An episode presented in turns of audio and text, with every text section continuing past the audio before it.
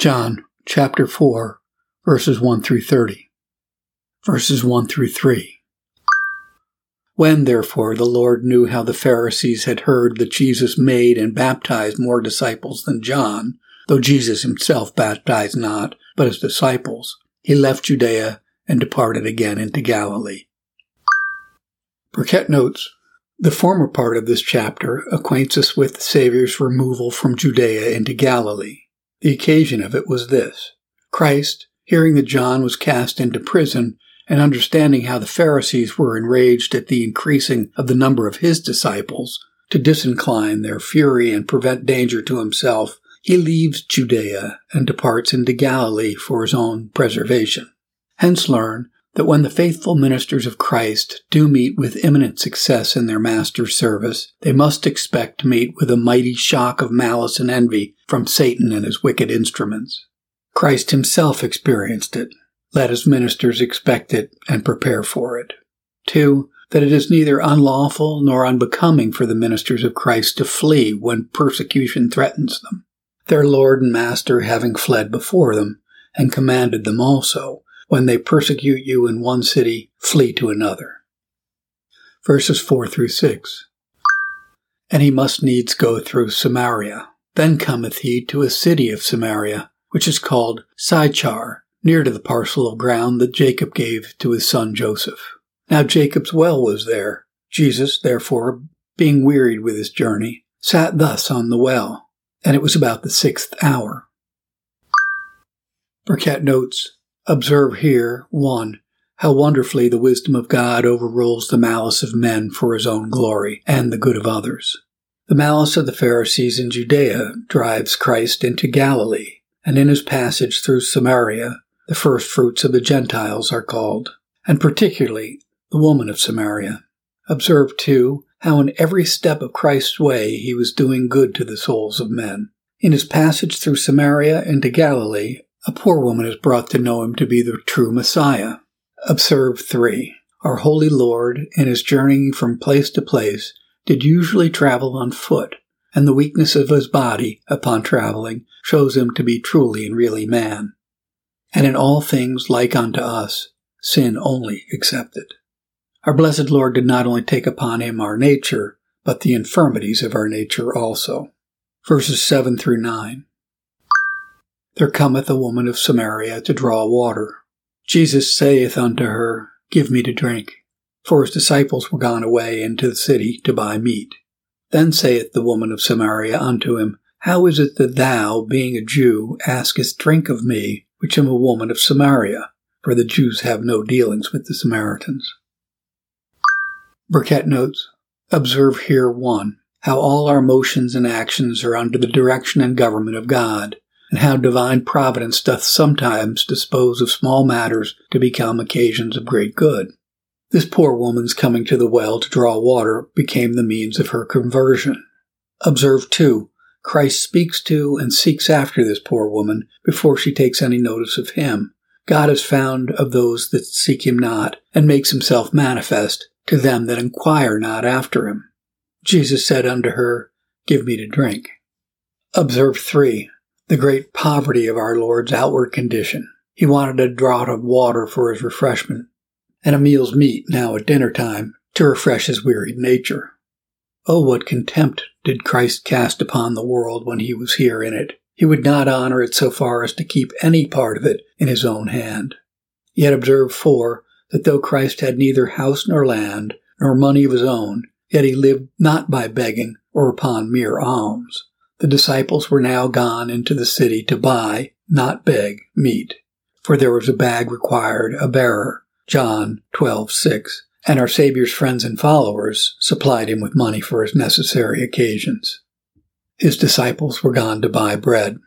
Observe lastly how bitter is the enmity which differences in religion and diversities of opinion do occasion. They do not only alienate affections, but even violate the bonds of civil society and common conversation. The Jews had no dealings with the Samaritans, would neither eat nor drink with them. Verse 10 Jesus answered and said unto her, If thou knewest the gift of God, and who it is that saith to thee, Give me to drink, thou would have asked of him, and he would have given thee living water. Burkitt notes, the Samaritan woman had refused Christ a draught of water in the former verse. He offers her the water of life in this verse. Oh, how kindly doth Christ deal with those that deal unkindly with him. If thou knewest the gift of God, etc.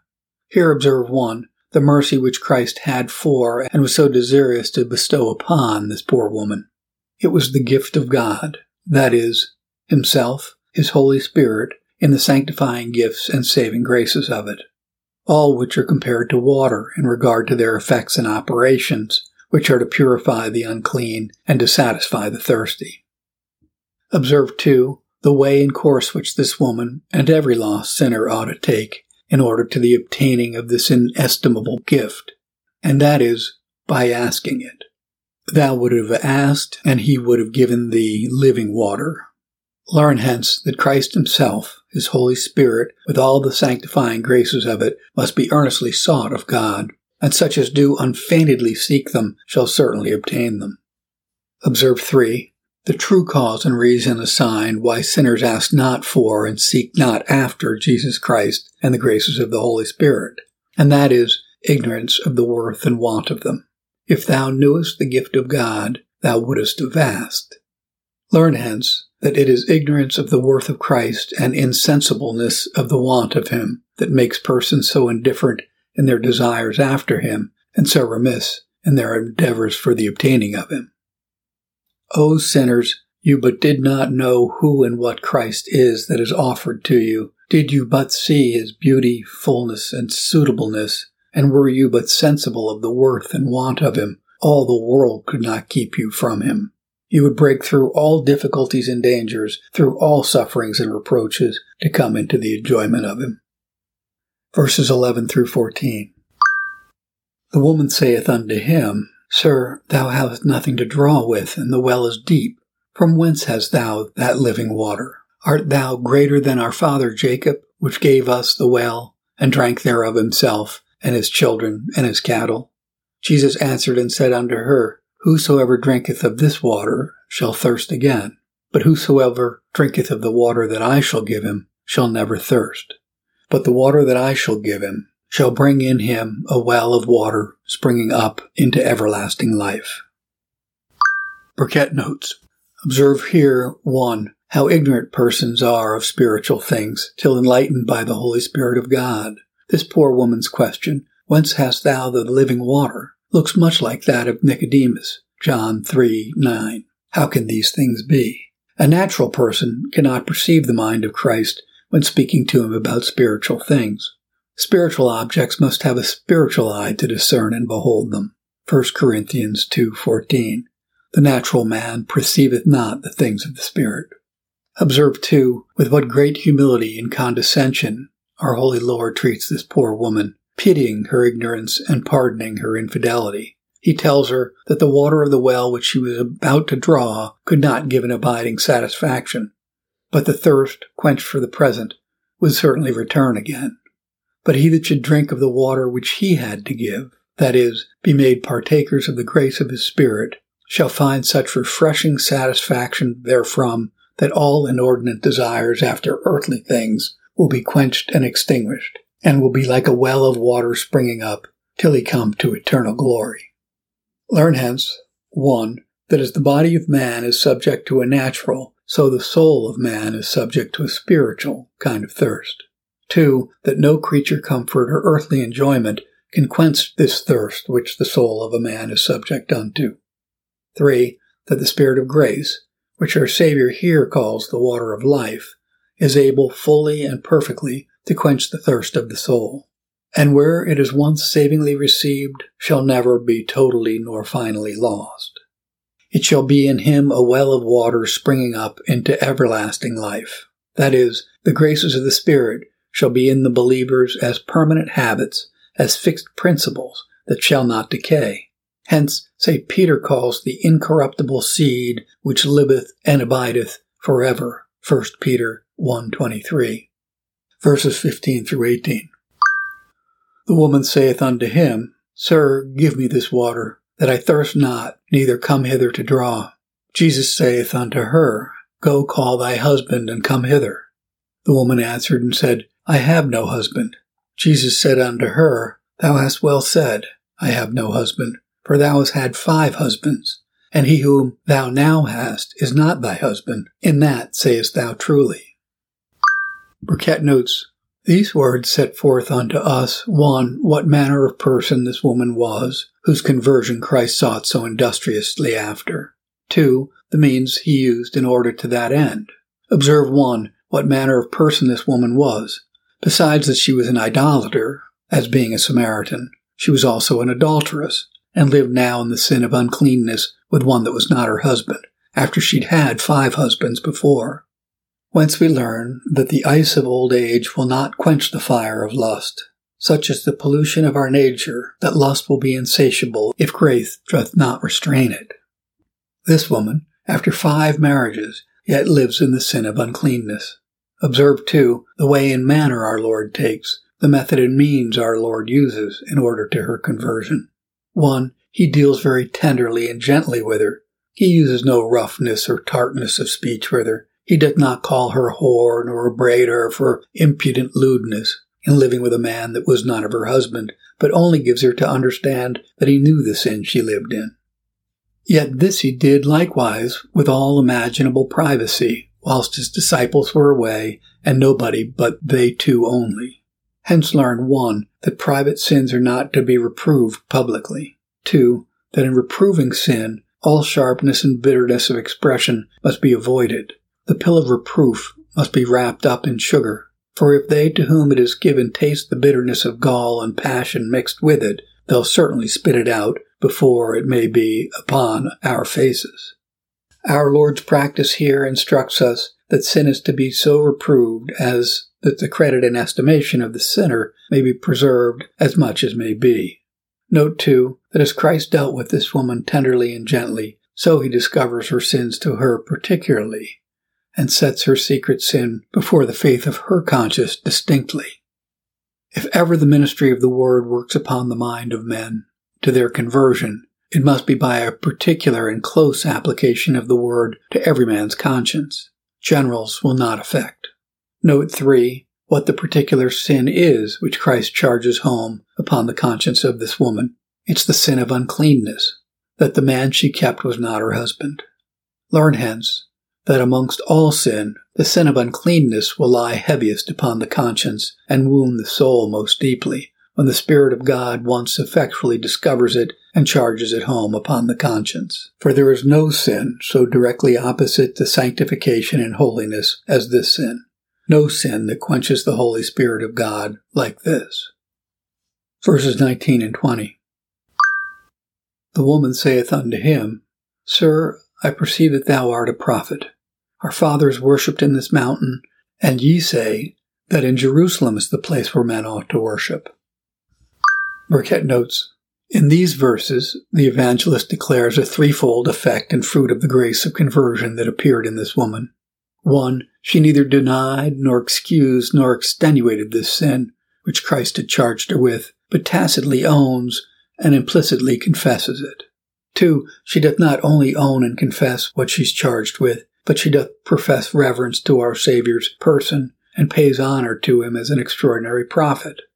Sir, I perceive that thou art a prophet. Three, she desires instruction and solution from him concerning the worship and service of the true God how she might seek him and where she might serve him most acceptably, whether at Jerusalem or upon Mount Gerizim. Our fathers worshipped in this mountain, but ye say Jerusalem is the place where men ought to worship. Where observe how ready and forward persons of a false religion are to ascribe too much antiquity and to the example and customs of their forefathers. Whereas it is not the continuance of a thousand or two thousand years that can make anything truly ancient in religion, except it has been from the beginning.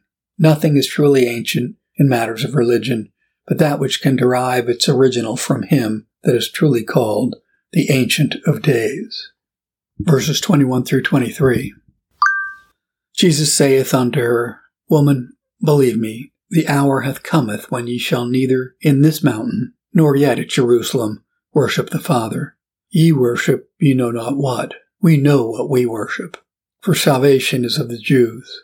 But the hour cometh, and now is, when the true worshippers shall worship the Father in spirit and in truth. For the Father seeketh such to worship him. Burkitt notes, Here we have our Saviour's answer to the foregoing question, which consists of two parts. One, concerning the place of worship. Two, concerning the worship itself. As to the place of worship, our Savior tells her that though the Jews had heretofore, by warrant of God's word, regularly worshipped at Jerusalem, and the Samaritans superstitiously worshipped at Mount Gerizim, yet the hour was coming, namely at his death, when all differences of places for God's worship should be taken away, and therefore she need not trouble herself about the place of God's worship to know whether the two places were holier and the better to serve God in. For ere long, the service of God should not be confined more to one place than another. Learn hence, 1. That since the death of Christ, the religious difference of places is taken away, and the worship of God not confined to any one particular place or nation.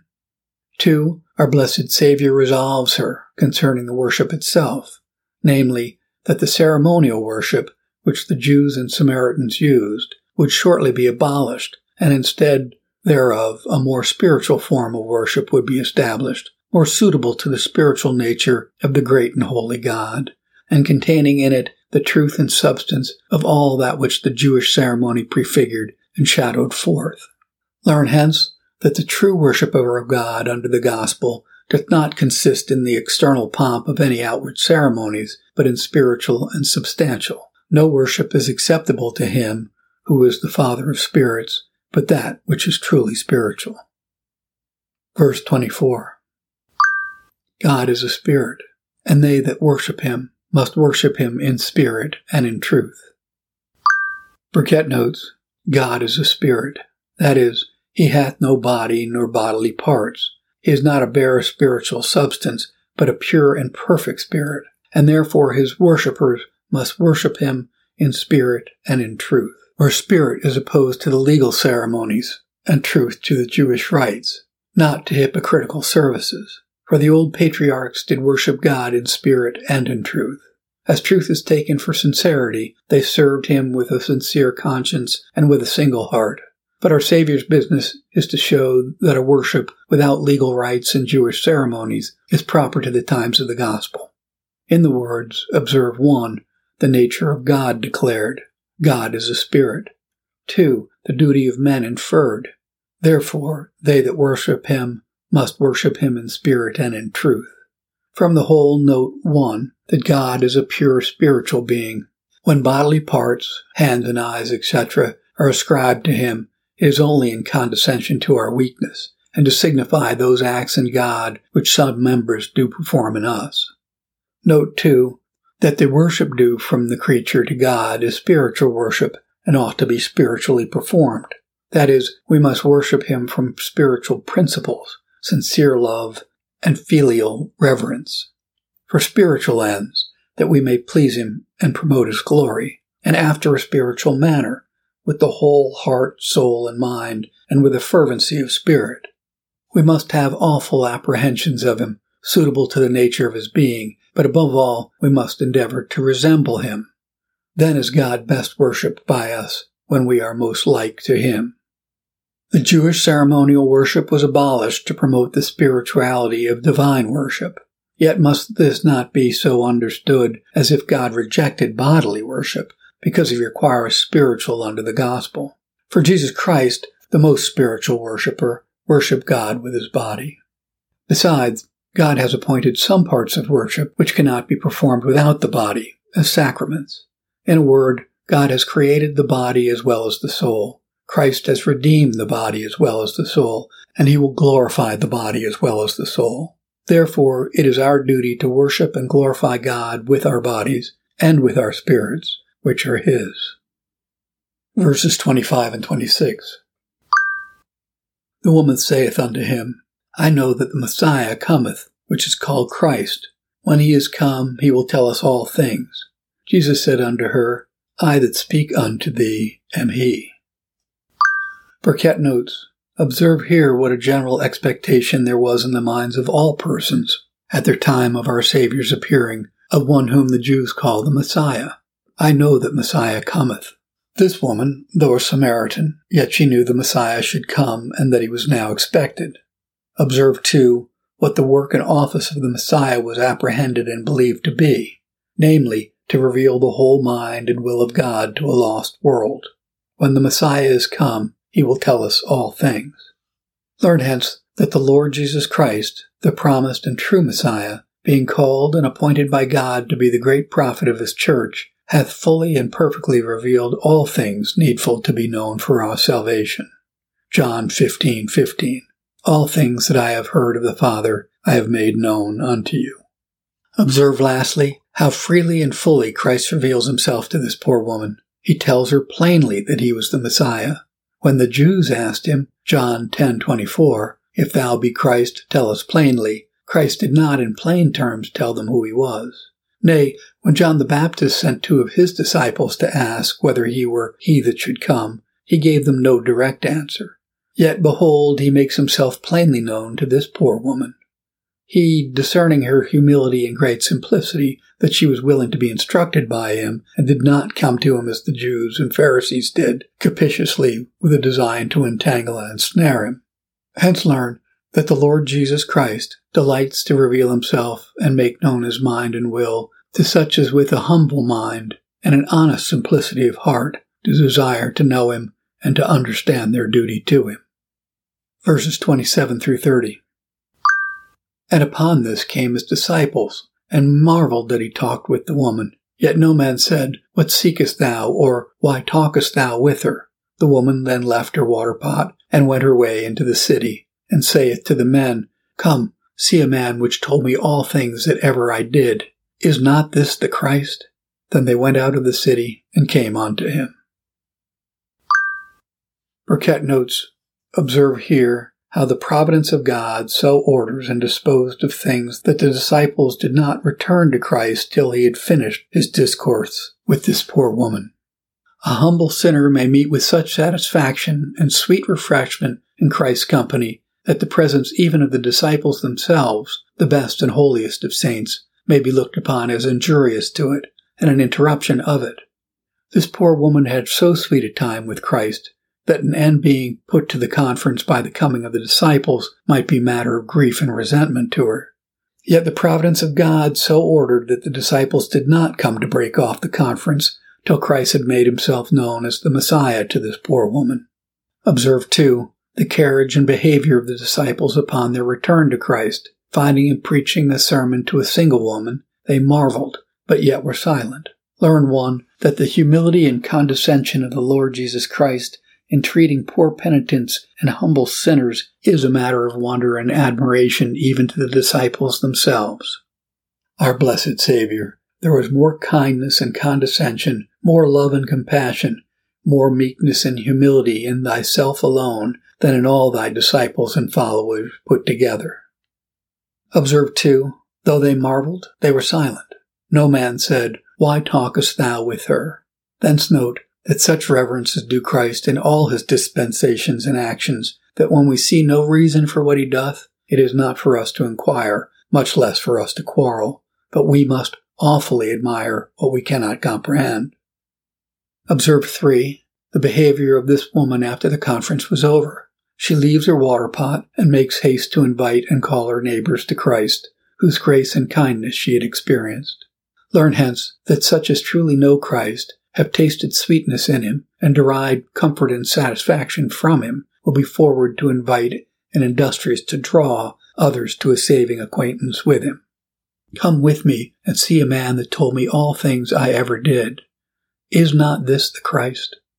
Learn farther from the woman's leaving her water pot behind and hastening to the city that when once a soul has tasted the sweetness and excellency that is in Jesus Christ, those things which were highly esteemed before will be little regarded then. The poor woman came to draw water, and thought much and spake much of the water of that well which was before her.